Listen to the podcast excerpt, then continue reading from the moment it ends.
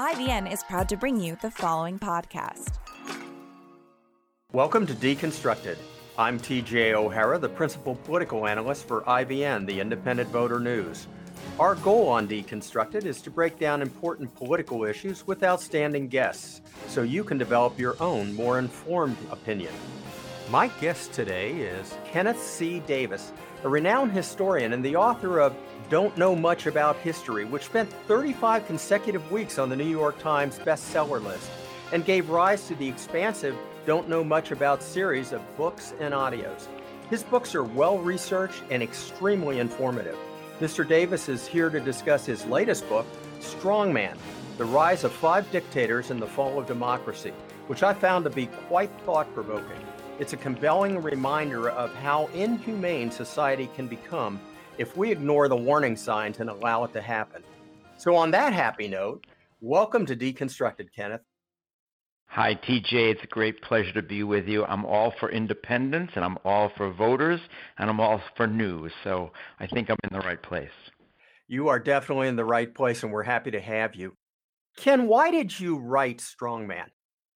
Let me start with don't know much about history because I wrote it 30 years ago and it's hard for me to believe it when I say it. And I always had the belief that history matters. You know, we have a country that's not too good at history we reduce it to a lot of dates and battles and speeches most of the time. People have told me for 30 years, it's so boring, but it's not. History is not boring when we talk about it in terms of real people doing real things and when we make the connection between the past and the present. And that's the real point of studying history in the first place. So, throughout my career, I've been asking questions about history in books, and that's what Strongman is as well. It's a book that asks some very, very important questions about some people in history. How do leaders take a country down a deadly, dangerous path with such murderous results? What allows a country to follow such a leader? How does democracy die? These are really important questions for our time. I certainly, in the 30 years that I've been writing and talking about history, always had the belief that democracy was going to be around. You know, we sort of take that for granted as Americans. But in the last 20 years or so, I've started to think that's not such a certainty anymore. And certainly in the current atmosphere around the world, and to a degree in the United States, democracy is under assault. So I wanted to write a book that really talks about how someone can come along and destroy democracy, not in darkness, but in broad daylight. Who are the strong men you discuss in the book? Well, the names are all very familiar, TJ, except that they're often reduced to sort of words that people might use as an oath rather than being real people. So, Mussolini of Italy, Adolf Hitler of Germany, of course, Joseph Stalin of the Soviet Union, Chairman Mao Zedong of China, and finally Saddam Hussein of Iraq. These are all names that are known to people, but they often don't know the stories behind these men and how they were able to accumulate and concentrate such power with such murderous results. I mean, these are five men who are responsible, each responsible for millions of deaths. In the case of Chairman Mao, the numbers are astonishing. Between 40 and 50 million people are said to have died under his reign. Yet he is still laying in state in Beijing. So there's been mythology created around these men. Even a man like Stalin people go to his gravesite today to honor him. And to be honest, we are living in a time when there is authoritarianism on the rise around the world. Strong men have made a comeback. I was one of those kids who grew up and we had to do the duck and cover drills under our desks during the Cold War period. I remember what that was like, and then all of a sudden it was gone. The Soviet Union crumbled the Berlin Wall was torn down. Apartheid was defeated in South Africa. It was this extraordinary moment in world history when democracy seemed triumphant. Yet, little more than a decade later, so many of those countries that had become flourishing or at least fledgling democracies had turned back towards an authoritarian, a strong man. The story of how that happens is a really important story for our time, and that's why I felt it was important to write this book and make it a human story that's not just about the numbers. You know, Stalin himself has supposedly said one death is a tragedy, a million deaths is a statistic. I think that's an important piece of this to remember. So I write about this as the story of what people can do to other people. And sometimes it's extraordinary and wonderful, but very often it's horrible. And most of this story is pretty horrible, but we can't turn away from it. Now, you reflect upon the concept of democracy, which, interesting, is a word that never appears in the Declaration of Independence or the Constitution. But Describe democracy for the audience. What's important to that concept? What's important to society in general and to the world? And why you fear that's under threat? I thought it was very important to give people a brief history of democracy because it is one of those words we kind of take for granted and throw around. And as you just mentioned, not a word that appears in two of our most significant documents in the United States. Democracy, as I trace it back, goes back to ancient Greece. The word is from a Greek word, and it means essentially the power of the people. And it's interesting because as this fledgling democracy grew in ancient Athens, where people, men, I should say, free men, could go and gather and actually vote in an open air, direct democracy, that changed over many centuries, of course, to democracy as we understand it in America today. But it's interesting to go back and look at somebody who was looking at democracy at that time, a guy named Plato, who writes about it in the Republic, and he didn't think it was the best form of government. And in fact, he says, and I quote him, that democracy will eventually end up in tyranny he thought that the natural outcome was that a democracy would eventually give way to a dictator. The next important evolution of democracy is in ancient Rome, where the republic was formed. Now, democracy comes from Greek, republic comes from Latin. They kind of mean the same thing of the people. Of course, the Roman Republic was very, very influential in the development of American constitutional government the founding fathers, Washington and the others, the framers of the Constitution, really looked upon uh, the Roman Republic as a great moment in the idea of government. They were certainly not trusting of a democracy, and that's why they built in so many of the checks and balances that they did. But they really looked to the Roman Republic as a great example and that's what they were trying to recapture in a sense. But they also understood how the Roman Republic ended. Along came a dictator, a strongman, Julius Caesar, of course. Now, Caesar had been appointed dictator by the Senate. He marches his men into Rome and takes power, and the Senate gives him a 10 year role as dictator. Later, he's dictator for life. And then, when Julius Caesar decides to put his own picture on the Roman coins, the Senate realized, well, maybe this isn't such a good idea afterwards. He was creating a cult of personality, and we should talk about that later on, what that means in terms of a strongman. But it's important to give a sense of how the idea of democracy has evolved over centuries, including in, in 200 plus years of American democracy what we have today is very different from what the founders imagined, some of that through changes to the Constitution. Many of the amendments to the Constitution reflect the fact that we've opened up democracy to black men after the Civil War, to women 100 years ago. It's hard to believe it took more than 100 years for women to get the vote, and then finally it's been only 100 years since they've had it.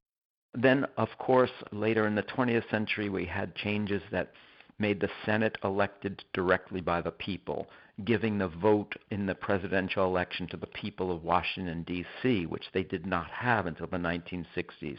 In my case, in 1972, it was significant. I got to vote when I was 18 because they changed the Constitution. So our own Constitution, our own democracy, has evolved in 230 plus years for more democracy, not less. And I think that's an important standard that we should continue to look to. Kenneth, we're going to take a quick break and talk more about the violent history of strongmen when we come back. Looking for an insider's perspective? Join IVN's principal political analyst, Dr. TJ O'Hara, as he deconstructs America's most pressing issues with notable guests from across the political spectrum. Subscribe to Deconstructed for fresh perspectives and no partisan spin. Welcome back. My guest today is Kenneth C. Davis, the renowned historian and author of the new book Strongman The Rise of Five Dictators and the Fall of Democracy. Ken, let's talk about those five dictators. Let's start with Mussolini. Give me a snapshot of what type of dictator he was and why you included him in the book.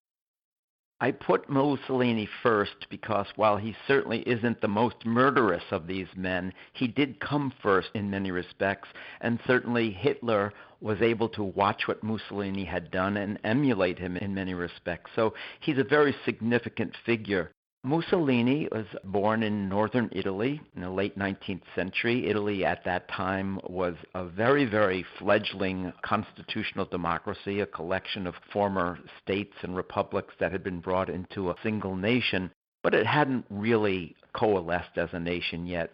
And after World War I, a very significant event, by the way, that we have to reflect on, and I mention it a great deal in this book because it did form so much of what happened to these later strongmen. But Mussolini was a proponent of World War I, fought in it, although he was wounded during a training accident. And it was really after the war, when Italy is in economic and political social chaos, that he comes to the forefront and forms what he calls his fascist party. It was a group of many former soldiers from World War I, veterans who were very disillusioned, and Italy was in chaos. Mussolini steps into this vacuum of chaos and becomes the ideal strongman. Now, it's important just to quickly point out that Italy was a constitutional democracy. Mussolini was elected. He was a member of the parliament.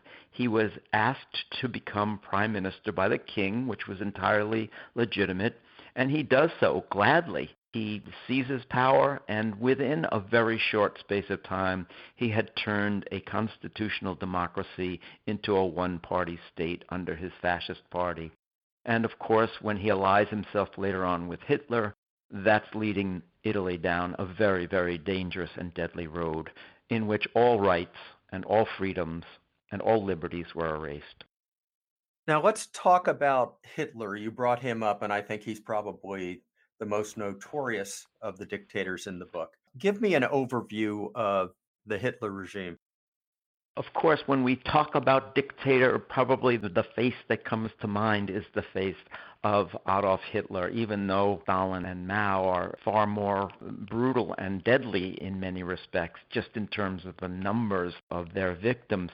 But Hitler, as I mentioned, did watch what Mussolini had done, that he had been able to marshal this very powerful nationalistic theme to talk about the enemies of the state that had conspired against him. And Hitler watched this and did some of the same things. He wasn't as successful initially, but his Nazi party, just like the fascists in Italy, were an elected party in a constitutional democracy. In fact, Germany's constitution was very, very progressive. It was created about 100 years ago. It allowed for women to vote, it allowed for labor unions, it allowed freedom of religion.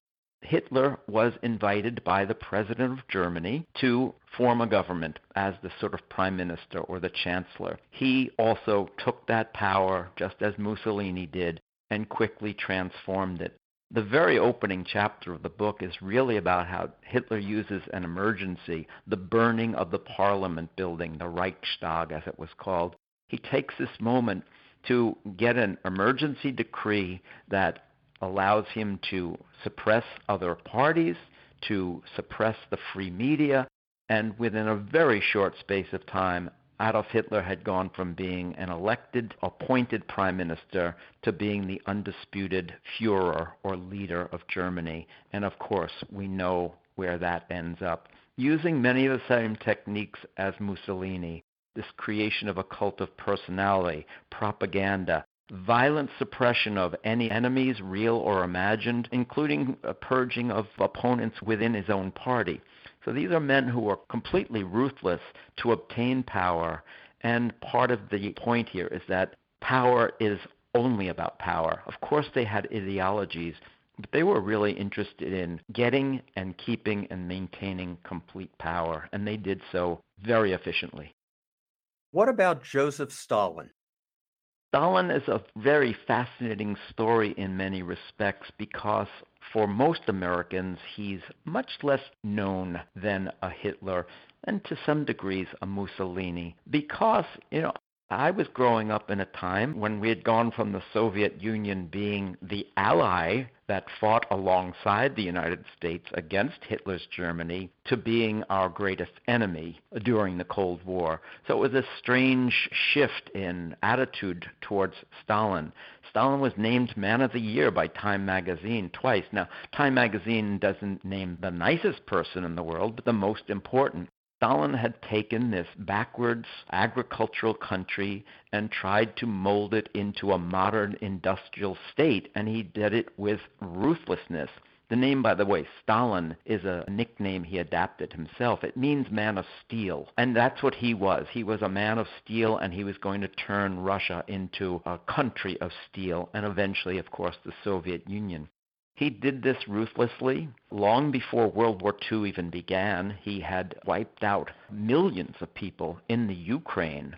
The Ukraine, of course, is back in the news in terms of America these days. But the Soviet Union took over the Ukraine, and Stalin literally starved millions of people to death in what is known as the Ukrainian Holocaust. These aspects of how he came to power and rose and how he maintained power have largely been left out of American history books, but he uses many of the same techniques as the other strong men I've talked about. The ruthless suppression of enemies, the crushing of any independent media, the loyalty oaths the purges of officials who were disloyal, of course, secret police who come in the night, and this complete stripping away of any sense of individual rights that we might consider. So these are the tools that the strong man used, and Stalin used them ruthlessly and without conscience. Did Mao Zedong follow the same path? Did he follow the same characteristics? Absolutely. And in his case, of course, he was an ally of Stalin's early on. Once that the Soviet Union was completely established in power, Stalin looked east and saw that China would be the next great place to expand the communist empire, the workers of the world unite empire. And so he was very supportive of Mao, and Mao went to Moscow early in his life and Stalin supported Mao in the long, long conflict that took place in China between the nationalists, who were supported by the United States, and the Communist Party, led by Mao. And in 1949, of course, Mao is finally victorious, and the Communist Party, the People's Republic of China is formed. And this was one more step in the long, long battle between the forces of democratic capitalism in the West and communism as it was expressed in the Soviet Union and China. So this was the great battle of our lifetime. And of course, Mao also was responsible for the deaths of millions. The numbers are impossible to really tally but the estimates run from 40 to 50 million people died under Mao's regime, some by mass starvation, as he made these plans to industrialize China and bring it into the 20th century. To do that, he was willing to sacrifice millions of lives. There were also the purges of intellectuals, academics, anyone who was a threat to the state. And the ruthlessness and the prison camps are well documented. So these are the tools that the strong man is willing to use, the authoritarian. And that's why it is so fearful to watch the world going down that route as we have in the past 15 years or so, as some of the fledgling democracies in the European world, in Asia, in South America, have turned to authoritarian leaders who seem willing to use many of the same brutal techniques. In recent history, Saddam Hussein fits into this puzzle as well. How would you characterize him? Well, I characterize him by his nickname, which is Stalin on the Tigris. Saddam Hussein, who came to power in the late 1960s in Iraq after many, many coups and counter coups, a tremendously unstable region of the world. A region, by the way, I have to always take this back to the history. How do these situations get created? The instability and difficulties in the Middle East were largely created because of the aftermath of World War I again. Mesopotamia, as it was once known, this rather large British protectorate, was carved up into these countries that were rather artificial in 1920 in the aftermath of World War I. And Iran, Iraq, Syria, these are created countries in some respects where the borders were drawn by Europeans and with very little respect for the local realities. And so we're still living today with the results of what happened 100 years ago at Versailles when Europeans decided to redraw the maps of the world. Saddam Hussein was a student of Stalin. In fact, when he was finally captured and later executed, his library in one of his palaces was filled with books about Stalin. There are reports and accounts of his secret service, his secret security agency, going to East Germany to train under the Stalinist type East German security forces. So there's this direct connection between one strong man and another here. It's not just their techniques were the same, but one actually modeled himself on another. And of course, I include Saddam because of the close connection between the United States and Iraq in recent history. Our fates have been so tied together. I thought it was important to include his story. There are certainly many other strongmen of the 20th century who I could have included, but it seemed to me that Saddam is the one whose activities, whose history is most closely entwined with ours, and that's why he's in this book. Kenneth, we're going to take a quick break and talk more about the threat of strongmen when we come back. The National Association of Nonpartisan Reformers is the only association of nonpartisan election reform leaders, organizations, and industry professionals dedicated to increasing electoral competition and voter choice. Learn more at nonpartisanreformers.org.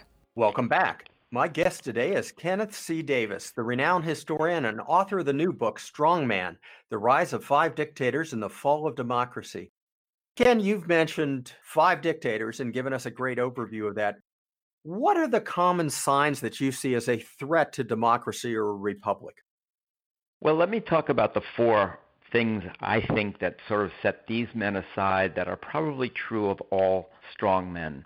These are the indicators of how they are coming to power. The first is an extreme nationalism, which is often related to populism of restoring the nation or making the nation great as it should be, this call to a nationalistic fervor.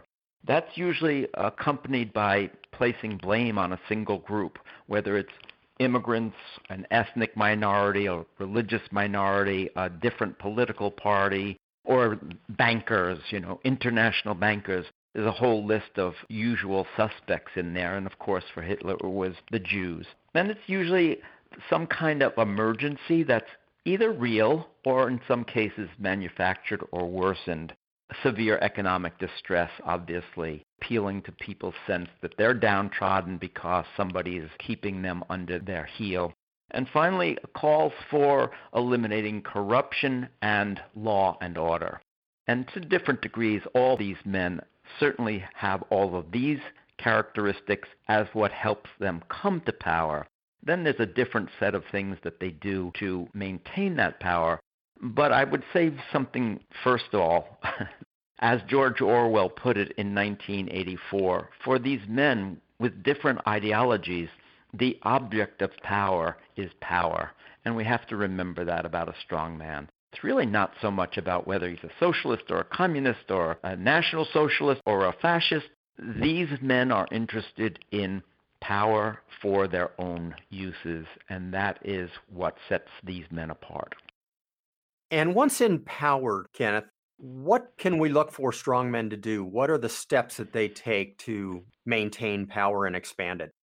There is really an absolute playbook that you can go right down the line with these men, and you can see it around the world today in many places, including to a, to a large degree in the United States. And I want to be very clear here. This book does not mention any current political figure of any party, but I do think it's important to understand the past to see where we are in the present. So, moving to control the courts and the legislature and elections, heightening an emergency that may not exist, creating a crisis that might demand military intervention, taking control of the media, that's a big one, or putting blame on the media, calling them an enemy of the state or an enemy of the people. And related to that is the increased use of propaganda. Propaganda is so powerful in the history of all of these men that I've written about. They create propaganda to support their state. They also create propaganda that creates what I call the cult of personality that these men become synonymous with the state. I can go down the list, but there are other ones purges, loyalty lists. Mussolini made every university professor in Italy sign a loyalty oath. 1,200 of them did sign, 12 did not. Most of them were either expelled or deported or eliminated somehow. So these are the tools that the strong man uses once in power to different degrees. And of course, sometimes eliminating opponent, jailing them. Or worse, Mussolini had one of his fiercest opponents assassinated within weeks of taking power. So these are all really typical and very, very urgent warning signs that something is amiss. One of the things that struck me when I read your book was looking at it from a perspective of the United States. I wonder if the quote unquote strong men in the United States, and I think there are individuals on both sides of the major party equation that could fit a lot of these characteristics. Have they become more figureheads and are the parties the greater dangers? Because as I go through your list of what happens once they're in power, you could be describing either party in most cases and the parties provide the continuity. Have you seen anything like that or thought about that in your studies? Yeah, absolutely. I think that the parties are certainly capable of doing these things as parties, but one individual can certainly focus them more intensely. And I think to be honest, we are witnessing that to a degree right now. Now, I also want to say that one of the things that I believe that's exceptional about America is that we've never fallen prey to a strong man. And that is partly a result, I think, of the constitutional norms that were instituted. When the framers wrote the Constitution, they were very afraid of giving too much power to the president. That's why they did believe in the idea of the balance of powers and putting in checks and balances. So, in our greatest crises, we got during the American Civil War Abraham Lincoln. Later on, during the Great Depression and the run up to the Second World War, we got Franklin D. Roosevelt. While Italy got Mussolini and Hitler took power in Germany, the United States produced Franklin D. Roosevelt. Now, flawed man who made many mistakes. I would be the first to say it. But on the other hand, he, like Lincoln, was not interested in curtailing any freedoms. He was not interested in limiting democracy. They were both interested in expanding freedom and expanding democracy. Very, very different. So I do think that we have a political system with the two party system that really still is about power. That's what history is about getting power and keeping power. And the limits on that ability to create and cement power is what has separated America from many other democracies or republics that have fallen prey to a strong man, and that is why we should take heed of these warning signs. Kenneth, in the limited amount of time we have left, where can our listeners go to learn more about you and get a copy of your new book, Strongman The Rise of Five Dictators and the Fall of Democracy? Well, the best place to find out about me and my work is my website, don'tknowmuch.com. You can read all about my books, including quite a bit about the most recent one, Strong Man, and some of my recent other works. In the Shadow of Liberty was the story of four presidents who were slave owners, and the five people uh, I focus on were enslaved by presidents. This is the human side of the story. You can also follow me on Twitter at Kenneth C. Davis. What I try and do is connect history to the headlines and show people that the past still is very much alive. It's not dead dates and battles and speeches. Well, Kenneth C. Davis, thank you for providing us with a refresher course on the dangers of dictators. It reminds me of George Santayana's quote Those who do not remember the past are condemned to repeat it. I sincerely hope we never make that mistake in this country or anywhere for that matter. And I highly recommend Strongman, not only as a historical overview, but as a warning. Kenneth, good luck with your book, and thank you again for joining me on Deconstructed. Thank you so much, and stay safe and be well. This podcast is brought to you by IVN.us, an open news platform for independent minded authors and readers. If you like what you hear, make sure to subscribe to IVN.us where you listen to podcasts on SoundCloud, iTunes, Stitcher, Acast, or iHeartRadio.